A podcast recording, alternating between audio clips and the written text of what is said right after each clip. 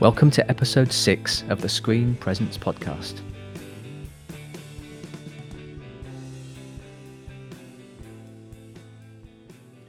This is the final episode for this season and the second part of our two part series looking at the subject of mental health.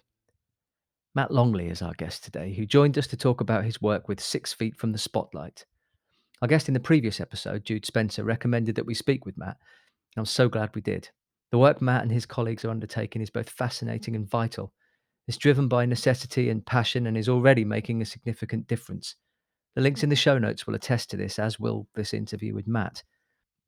My co host for this episode is Paul Whitaker, co founder of the excellent 4 in 4, a Cardiff based organisation which works to create participatory, interactive, collaborative projects that blur the boundaries of art forms and challenge perceptions about mental health. I was introduced to Paul by Alan Whitfield from Disability Arts Cymru, an organisation with whom my charity, TAPE, has a long standing partnership. As you'll hear, Paul shares some very personal perspectives, and I'm very grateful to him for coming on the show. My thanks too to Matt for being our guest on this episode, episode six of the Screen Presence podcast.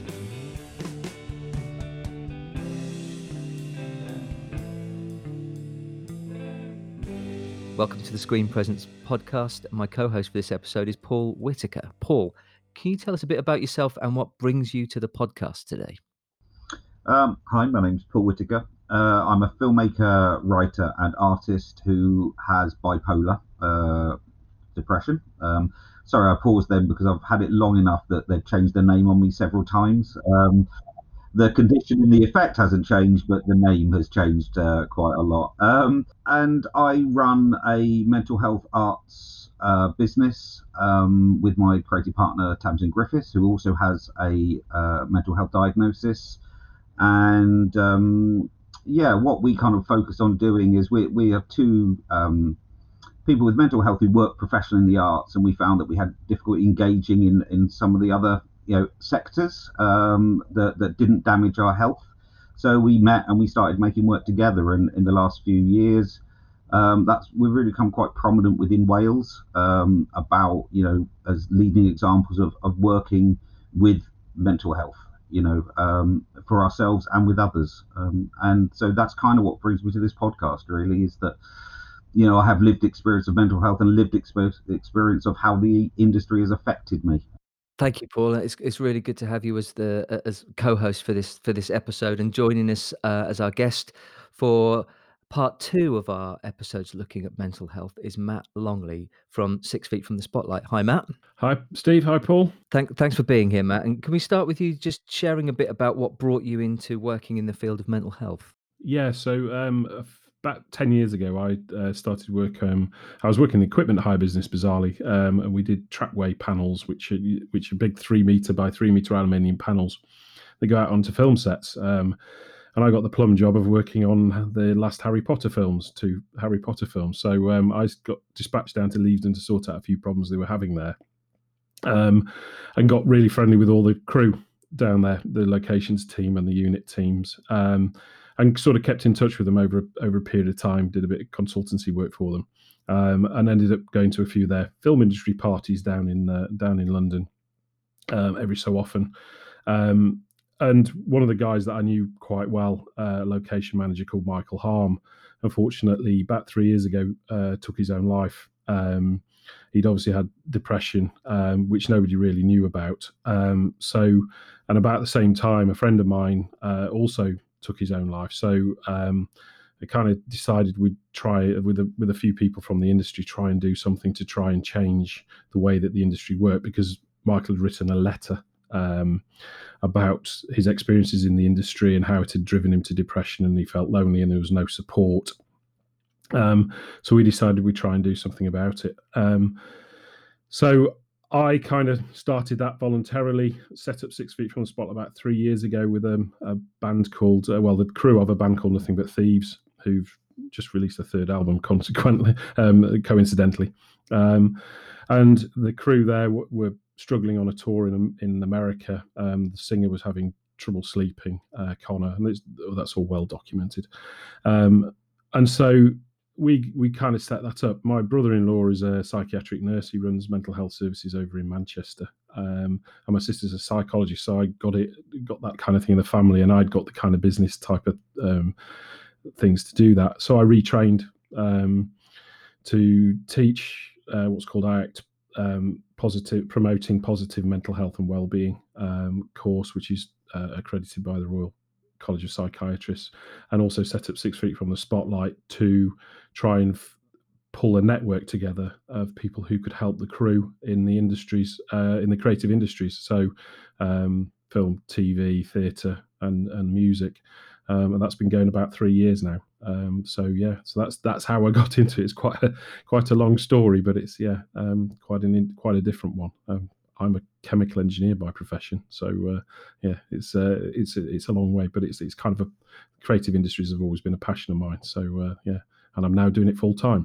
So, in the process of setting up Six Feet from the, the Spotlight, did you come across other examples that sort of galvanized your thinking that this is the right thing to be doing? Yes, yeah. Well, I um, very quickly got put in contact with um, a lady called Leo Anna Thomas, who was a standby art director, um, and she's been diagnosed with um, borderline personality disorder. Um, and she worked as a standby art director um, on some fairly significant films. So she, Bohemian Rhapsody, um, the last series of his Dark Materials, um, which was filmed down in Cardiff, and she'd been campaigning for eight years to set up a, a new role in the industry called a wellbeing facilitator. So we teamed up with her, um, and she'd lost two friends as well um, in the industry from from the art department. She was obviously uh, standby art directors in the art department, so she'd lost two very good friends um, from from that department in recent times. And as we talked, we found that we both had similar similar experiences. Um, we got involved then with a film and TV charity who last year did a uh, big survey in the film and TV industry on mental health and um, what how many people in in the industry had suffered from mental health issues, um, and the, the results were, were staggering. So, uh, about 87%, um, I think, of people who worked in the industry have suffered from some form of mental health issue. Um, and more worryingly, uh, 55% had thought about taking their own lives at some point, and the normal national, well, the national average is about 20, about 20%. So it showed you there was a significant issue. So that came out, uh, well, we, we started work with them in July last year, and the results that were published in January this year. Um, and then they've set about putting a, a, a, plan together called the Whole Picture Program, which we've been working with um, to try and improve. So there's they've got several different um, uh, strands to that. Um, but you just everywhere we go now, when we've put things out on Twitter or Instagram, talk to people, um, the the stories and the human stories that come from people being driven virtually to uh, to depression or anxiety through working in the industry, or if they if they're working in the industry and they've already had an issue, getting no support and just hiding it because they're worried that they won't get another job, that kind of thing been has been outstanding, uh, astounding, really, to me. Um, so yeah, I think we've we've found we're on the right track, um, and that that we are needed, um, and hopefully we can we can push forward with what we're doing and try and try and put these wellbeing facilitators in, so that they make sure that because the the big issue for me is that the the production companies don't meet their legal duty care anyway. Um, so they don't provide any support. They don't um, they don't help people. So there's no support there for people at all. Um, the wellbeing facilitator is there to make sure and help them do that. I'm sure they want to. They probably don't know. Um, it's a it's a case of money.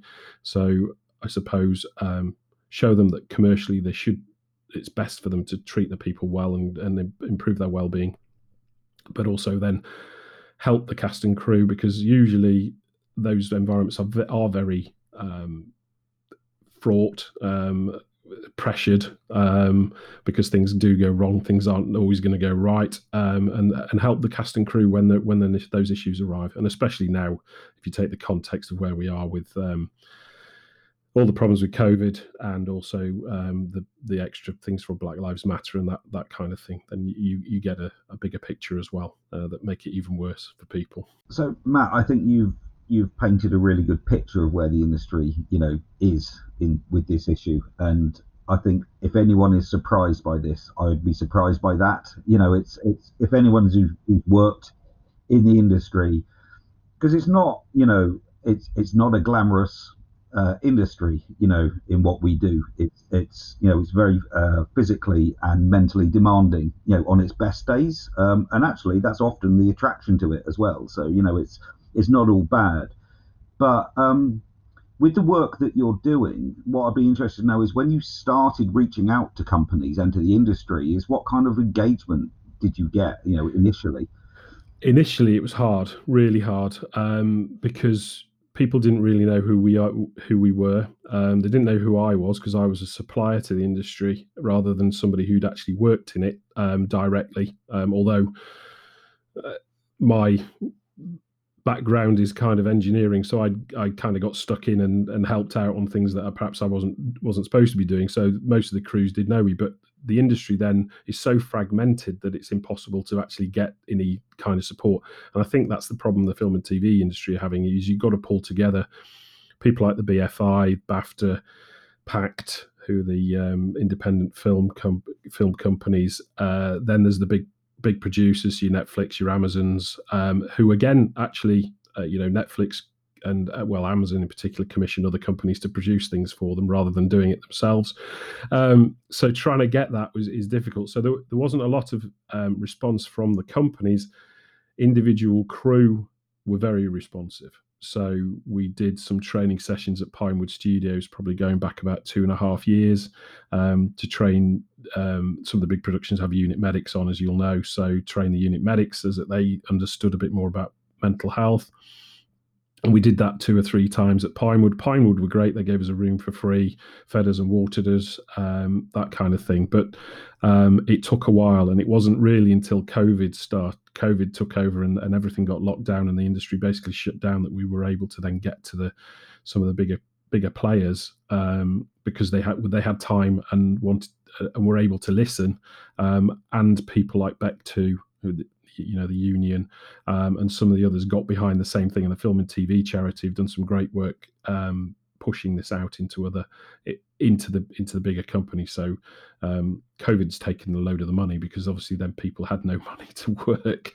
So um, that kind of but we we're still in the background. So now BECTU working with us uh, bfi have started to um, to look into it and have, have have kind of started saying we'll trial it on a on a production that was supposed to go to supposed to shoot in March last year, but is now March this year, or sorry, March 2021. So um, we'll get we'll get there in the end. So yeah, it was it, there, there wasn't a lot in the first instance. People kind of pay lip service to it. The BBC, I gave a talk to the health and safety executive have a have a meet have a committee called the uh, Joint Advisory Committee for Entertainment, and I gave a talk to them back in November last year, and the BBC were there, um, and they have lots of things for their employees. So they have well-being, they have mental health first aiders, they have well-being programs, um, lots of support. As soon as you go to freelance workers, there's nothing um, and Tony Lennon from BECTU kind of called them out on that during the meeting.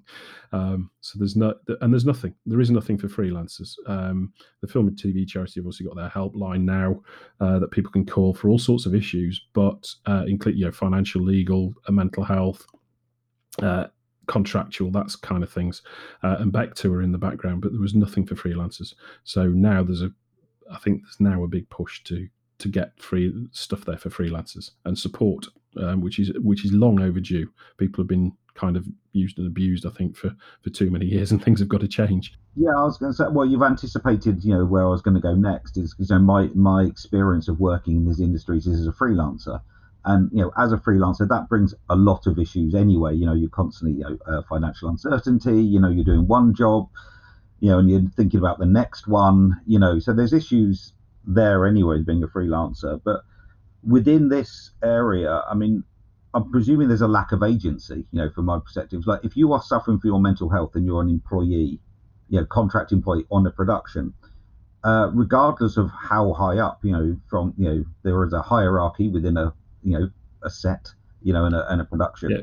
Um, you know, if you said this situation or this individual is causing me mental distress, what really recourse have they got? You know, at the moment, none, um, unless they're the person who's who's their line manager in effect or somebody senior uh, will take that on, and that's been the issue that that is the main issue is that there is nowhere no no recourse no um, you know companies have normal companies have grievance policies and um, HR that they can people can go through. Um, there is nowhere for for freelance com- freelance contractors to go to, um, and that's what we're trying to get to. So if you if you look at what the uh, film and TV charity Invecta just set up, starting to set up with with racism, they're setting up a body which will hold people to account, and the same thing needs to happen with mental health. Um, so that's where we kind of went with a well-being facilitator. So the stunt coordinator on a production uh, will be able to turn around to the director or the producers and say, "No, my man is not doing that." Um, and the wellbeing facilitator, we're hoping, will a have already set things up to prevent that kind of thing happening, but is also there to act as a third party to be able to say to to say there's an issue here. Um, what what are we going to do about it? And actually report things back. Um, we did a trial on a small production um, over the summer, and that was the issue we had. Was that it was the senior people who were who were causing a lot of the issues rather than the junior ones. Um, and then where do you go? Um, because in law, the producers are the directors of that company um, and therefore have the accountability. So they're the last person you can go to. Um, and unfortunately, the health and safety executive, and there is no other body, uh, nobody will enforce anything. So you're kind of stuck. So that's where one of the strands with the film and TV charity is to get accountability recognized and make and hold people to account um, for their actions and make sure that they meet their legal duty of care to uh, the health and safety of people, which includes mental health, full stop. And it includes mental health of freelancers and visitors and volunteers and anybody else who's actually on your production. You have a duty of care to them, full stop. Um, under the Health and Safety at Work Act, and you have to risk assess it as well. So um, a lot of them are in well, most of the productions are in breach of the law. The problem is nobody's taken into account for any injury that's that's uh, that's caused. And and people with you know people with existing issues, you have to risk assess them as well, and and, and provide support for them. So um, whatever that might be. Yeah, that that that kind of sums up my position. Is that you know I come with a pre-existing condition. Um, you know, and I'm aware of it, and I'm responsible for that. You know, um, and so so I can say that my experiences with the industry have mm, they've definitely exacerbated existing conditions. You know, and to be honest, at the beginning, that's I have to take some responsibility of that. I didn't clearly lay out, you know, what I needed, what considerations I needed, um, because you know when you're applying for a job to give them a list of why you are mentally deficient in this role you know just seems you know uh, not a great thing to do in an interview. Um, I, I once had uh, I, I once actually did a contract through a disability scheme. So you know we could be open and, and frank about you know our, our limitations and, and and the support we needed. Um, and they and I got onto the scheme, and it was physical and mental illness, and I was the only one that was there with a mental illness, and I got on the.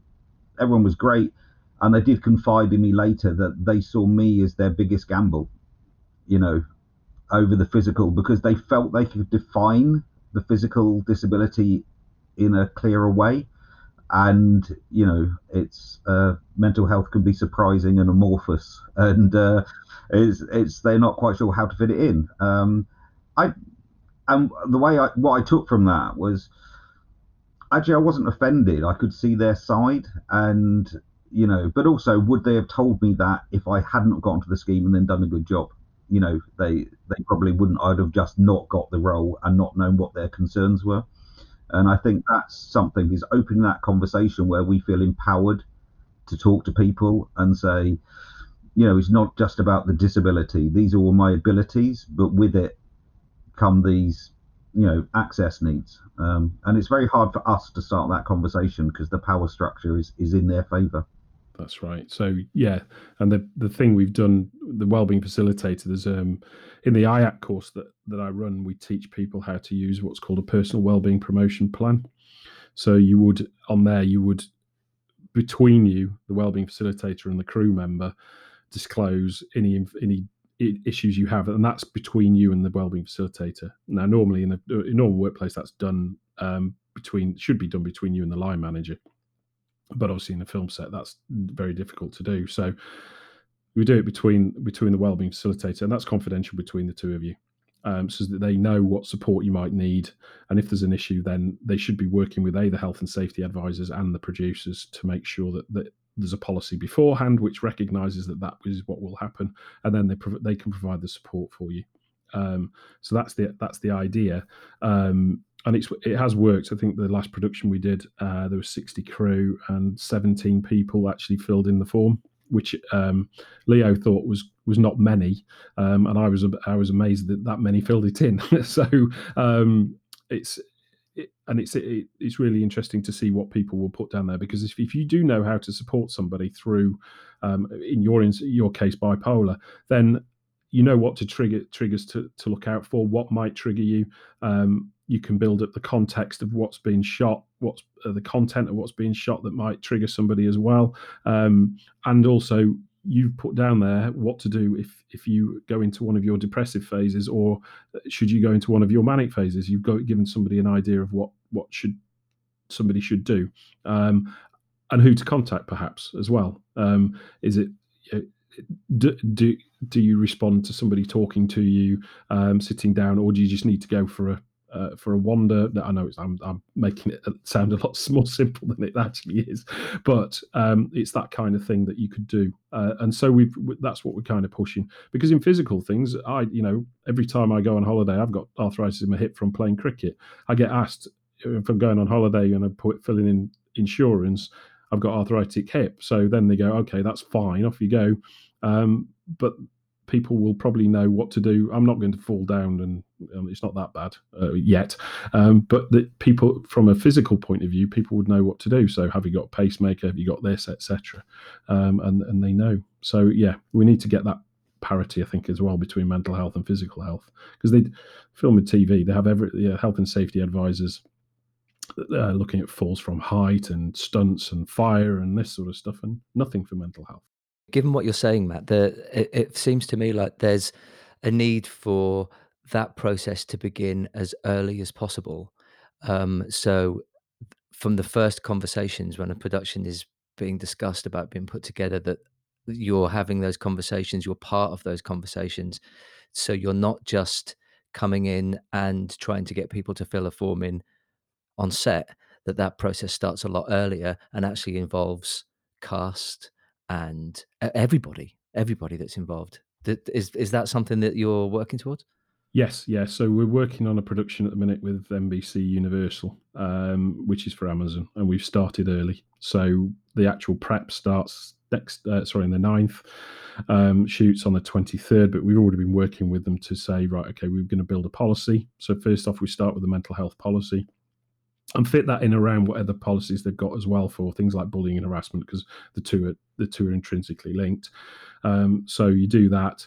They understand what we're going to be doing. They're employing um, Leo as a wellbeing facilitator on set. Um, so she's going to go on the recce's um, and see what locations we're using and what's available so she can work out where she could set up as a, as a little room so that there's somewhere for people to go and, and break away from what's happening um, so starting as early as possible plus you're already having a discussion with them about budget. So, what is this going to cost you? Um, this particular shoot moves on to uh, a few weeks in the UK and then moves to the Czech Republic. So, what what provisions can we provide in the Czech Republic? There's very little mental health support uh, in their health system at all. So somebody's going to have to provide that. So we've we've we, we've been talking to a clinical psychologist who's available who can who can help.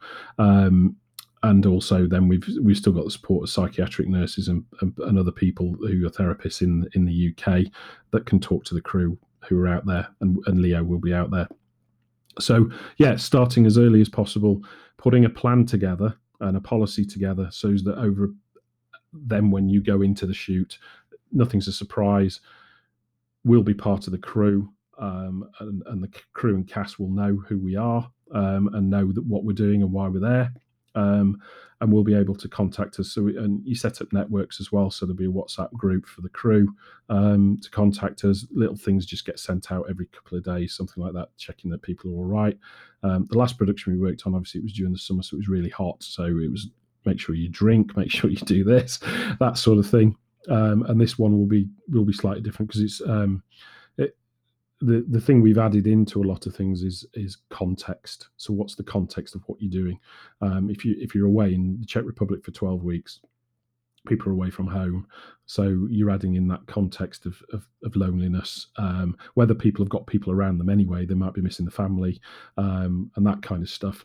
Um, if you're filming in a um, a remote location again, then the, there's no way to wind down in the uh, on your day off. Um, you're just stuck in the middle of nowhere, um, which you know even I've been on, involved in that when I've uh, been up in Scotland on uh, in February, and you, you can't go anywhere other than the kind of digs you're in. So trying to set all that up and get it done as early as possible. Plus, we're looking we're going to look through the script to see if there's anything that might trigger people um, because this particular production does occasionally have uh, violent or torture scenes or um, uh, even things that are related to people's mental health. So could that possibly trigger people? So we're going to go through that as well. So yeah, as early as you can start, the better.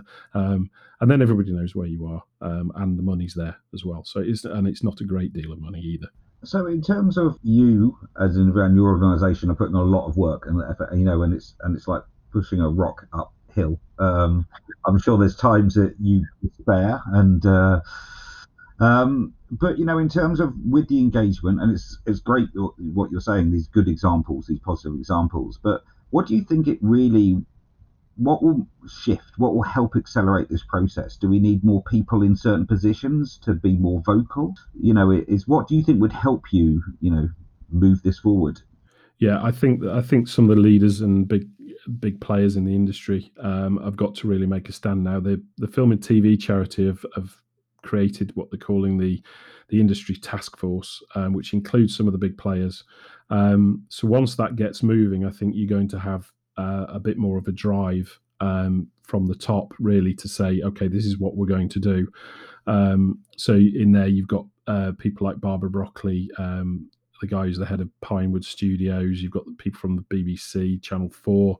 Um, so the people who are commissioning need to be saying when we when we commission with a production company, we want them to do this. So this is where you know the BFI have been great. They've said, right, we're going to trial, and we'll give, we'll, you know, you will get funding as long as you you put a wellbeing facilitator on, and it's going to take that kind of thing to actually move this forward and effectively say to people, you must do this, otherwise you don't get funded. Um, and that's the only real way of that's the only real way of dragging it th- of, of, dragging it up that far. Um, so there's campaign to do that. The film and TV charity are trying to do that, and they've been given three million quid by the uh, by various companies in order to do um, to do this project whole picture program. Um, so hopefully that will will get that moving. Um, COVID's kind of a it's taken a, a it's put a hole in that program a little bit because it's pushed it back uh, but also i think it's made people think and reset and go right okay yes we need to do this. And we've got and we've been able to get to some of the, the main players to actually be able to say look we think this is what you you kind of need to do. Um, as one thing, and the, and there's another a few other things that you need to do as well. But this is this is what we can do to help.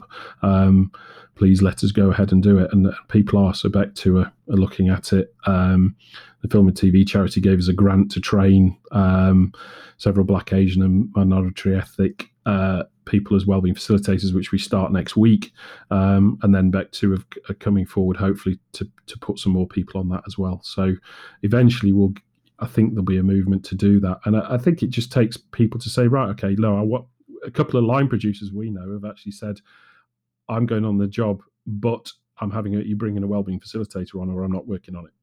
Which is so there's a, there's also a push from the bottom. So you get the push from the top and the push from the bottom. If if crew crew and cast want it, and the the feeling we've got when we've put um, when Leo's been working, and certainly the feedback we've had has been fantastic from both cast and crew. Um, That is so encouraging. It is Yeah. really encouraging, and and that the the whole point of the podcast is for people to have stuff to take away and apply to their own work. Yeah. And if this isn't that, then you know, I think that's just I think that's just brilliant. I did want to just say it, it might be worth mentioning who Leo is because you've mentioned Leo a couple Yeah. of So times. yeah. So Leo Anna Thomas is um she's she pushed started eight years ago working um to try and get a wellbeing facilitator. She cre- kind of created the role and thought of it. Um, she's a standby art director. Um, she's a member of Six Feet from the Spotlight. Um, and so she's been working with us and she's been trialing the role. Um, it's always interesting because she kind of knows this stuff intuitively. Um, so I've been trying to ex- uh, extract what she does and how she how she got to that point in order to turn it into a training package that we can use to train other people. Um, and that's been really so that's been a really interesting thing over the over this uh, lockdown period and the uh, and subsequently through the summer. Um, and we've got now it's a, a syllabus um, of about four modules um, that people get trained in. Um, so they do mental health first aid, they do the IAC course that I run, they do a load about mental health policy, mental health law, commercial considerations. How do you actually go and talk to a producer and say, look, if you spend this money, you should be able to save this? And we give them some examples. So, you know, the Harry Potter thing. Um, it was all going. They, they wanted trackway everywhere, and people they moved it around all the time, and it just cost them money. Um, so my role was to go down and sort that out and and stop them spending quite so much money, even though it's my job to get them to spend more. But you know, the, you building a relationship, but also other other anecdotal stories of turning. I turned up at studios one day and there were 17 telehandlers. Um, you go, why do you need 17? How many drivers have you got? Go, Four. so why have you got seven? Just people not talking to each other and siloing themselves. So there's all sorts of things like that as well to build it up. And then there's a load about positive psychology. So and coaching. So quite often people won't understand.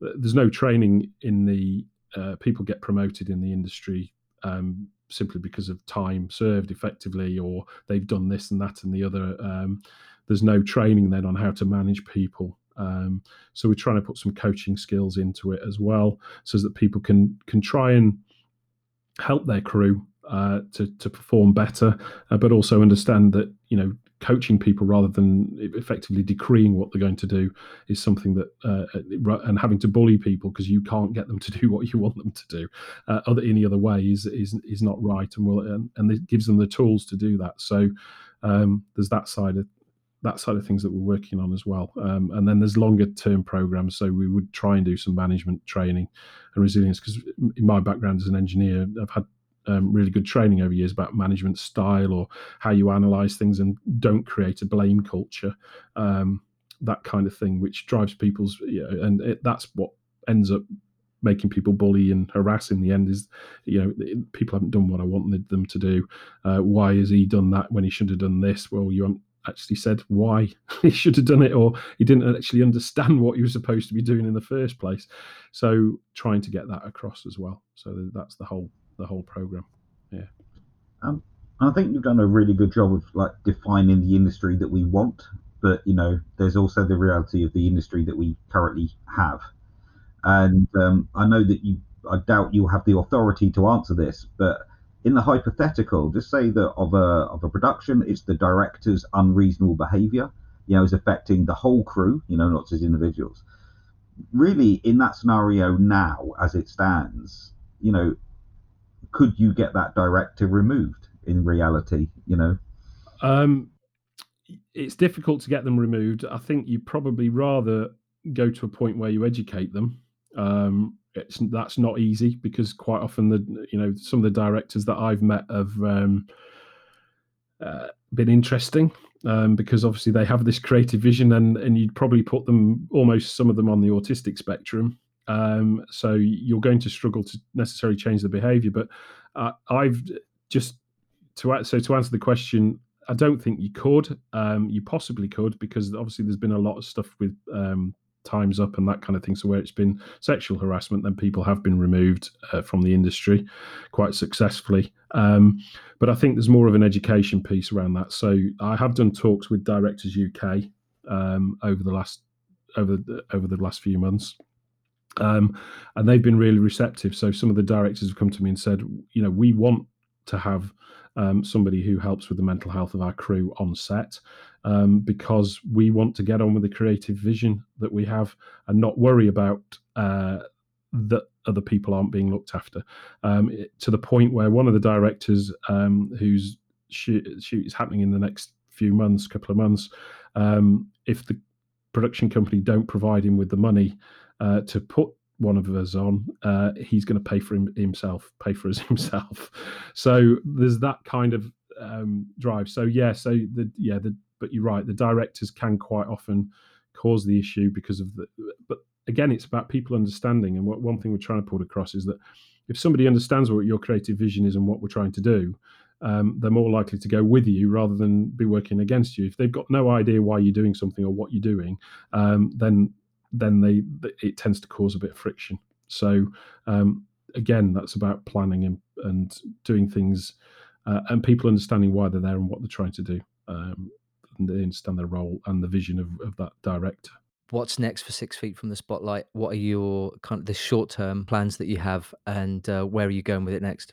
Yeah. So next we've got this project with uh, NBC Universal. Um, hopefully uh, that will go well, and we can use that as a as a springboard to to do more. Um, we're working to try and get more wellbeing facilitators available so that other productions can um, come and talk to us and get those people on board.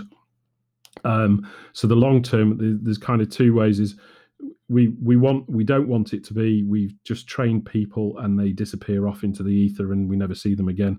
We want to build a network, and that's part of the reason the film and TV charity gave us the grant for the uh, for the Black, Asian, and minority ethnic community is that we wanted to build a community so that people are learning more um, and developing as they go through and there's a network because in all of this is if you what we found is that people all think the same there's always there's somebody around there who's had the same experience as you so when you think you're alone you're not so what we want to do is make sure that people who are working with us or working as well with facilitators have somewhere to go and say, look, this has happened. What do I do? And somebody else will have the answer or will have an idea that you might be able to use.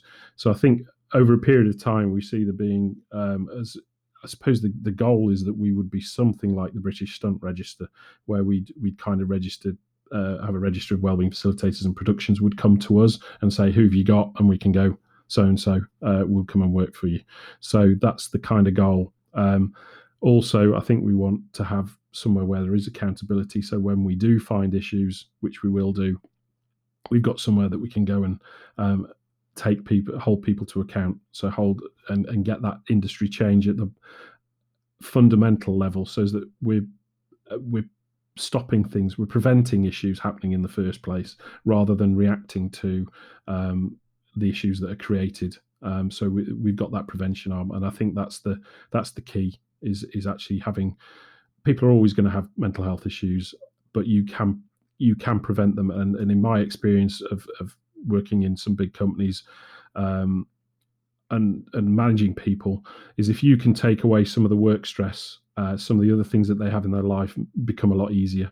Um, it's when that whole thing comes together and they have relationship issues, they have their, a mental health issue, um, they have um, a bereavement, there's something else goes on in their life, and they've got work on top, and the two are conflicting. That's when it causes real problems. So if you can improve their work life, um, it's quite often they can deal with what's going on in their personal life and, and get better, and they become they become more loyal, they become um, better performing, um, and they'll they'll thank you for it in the end. And I think you'll have a better industry if we can actually get if, if we have we have a better and more creative industry if we can get to that that kind of goal. Thank you, Matt. Paul, thank you very much for co-hosting as well. It's been a fantastic conversation. Um, thanks for coming on the Screen Presence podcast. Pleasure. Pleasure. Thanks, Steve. The Screen Presence podcast is brought to you by Tape Community Music and Film in partnership with the BFI. Artwork is by Matt Canning and the music was written and performed through the tape project The Sound of Colour Orchestra. Post production is carried out as part of Tape's Media Club, a project through which people from across communities work together and receive person centered training on a range of creative activities, which in turn supports the development of new work and ideas.